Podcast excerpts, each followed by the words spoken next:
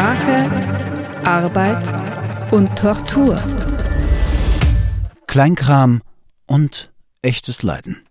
Oder in fünf Minuten zum besseren Ich. Achtung, Achtung! Das ist kein Ratgebermachwerk. Das ist kein Ratgebermachwerk. Kann es sein, dass all die Begehrlichkeiten, die wir täglich serviert bekommen durch Medien aller Art, eines gemeinsam haben? Wir sollen sie liken, ja klar. Aber was ich meine, ist die Aufforderung, du musst besser werden. Du bist nicht schnell genug, du bist nicht schön genug, du bist nicht hart genug, du bist nicht reich genug. Folglich solltest du dich optimieren, und die Lösung liegt hier vor deinen Augen.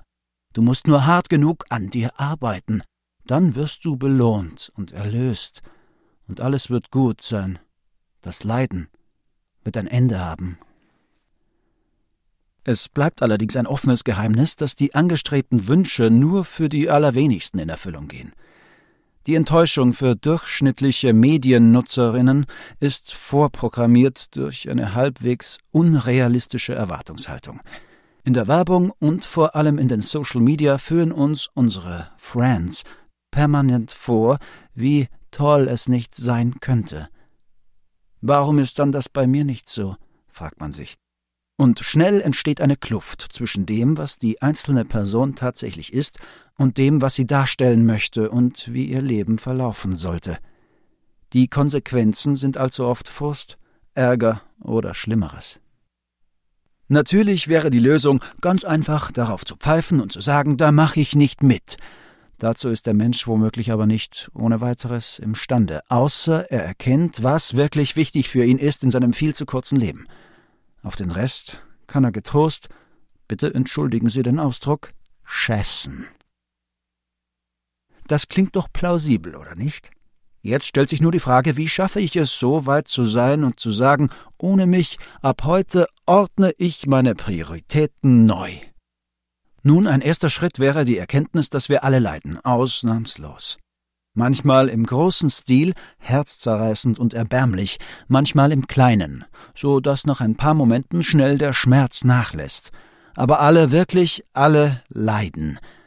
Das ist auch bei genauerer Betrachtung gar nicht so schlimm, denn negative Erfahrungen können doch stärker machen. Das sei mal so dahingestellt. Hm? Viel zu vieles ist oft schmerzhaft und das Gegenteil von angenehm, aber ist es erst einmal vorbei, tut es gut. Mit dieser Erkenntnis gehe ich gelassener mit meinen vermeintlichen Defiziten und vor allem auch mit echten Schwierigkeiten um. Als zweites auf dem Plan stehen die vielen vermeintlichen Schwierigkeiten, also der ganze Kleinkram, der nur in den Momenten immens wichtig erscheint, in denen wir von echten Problemen meilenweit entfernt sind. Ich müsste mich schon sehr täuschen, wenn es nicht so wäre. Der Mensch, der keine Probleme hat, der schafft sich halt welche. Das ist dann der ärgerliche Kleinkram, der beschäftigt und sinnlos aufreibt.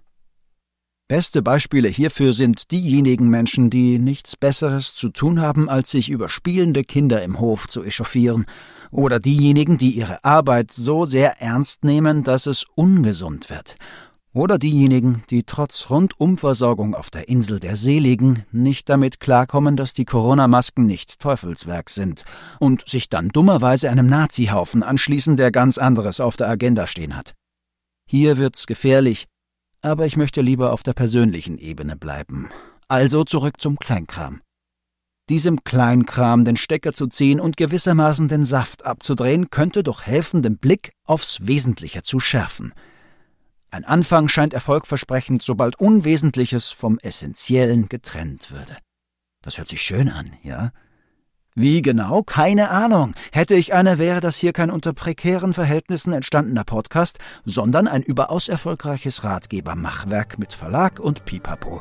Ist es aber nicht. Danke fürs Zuhören.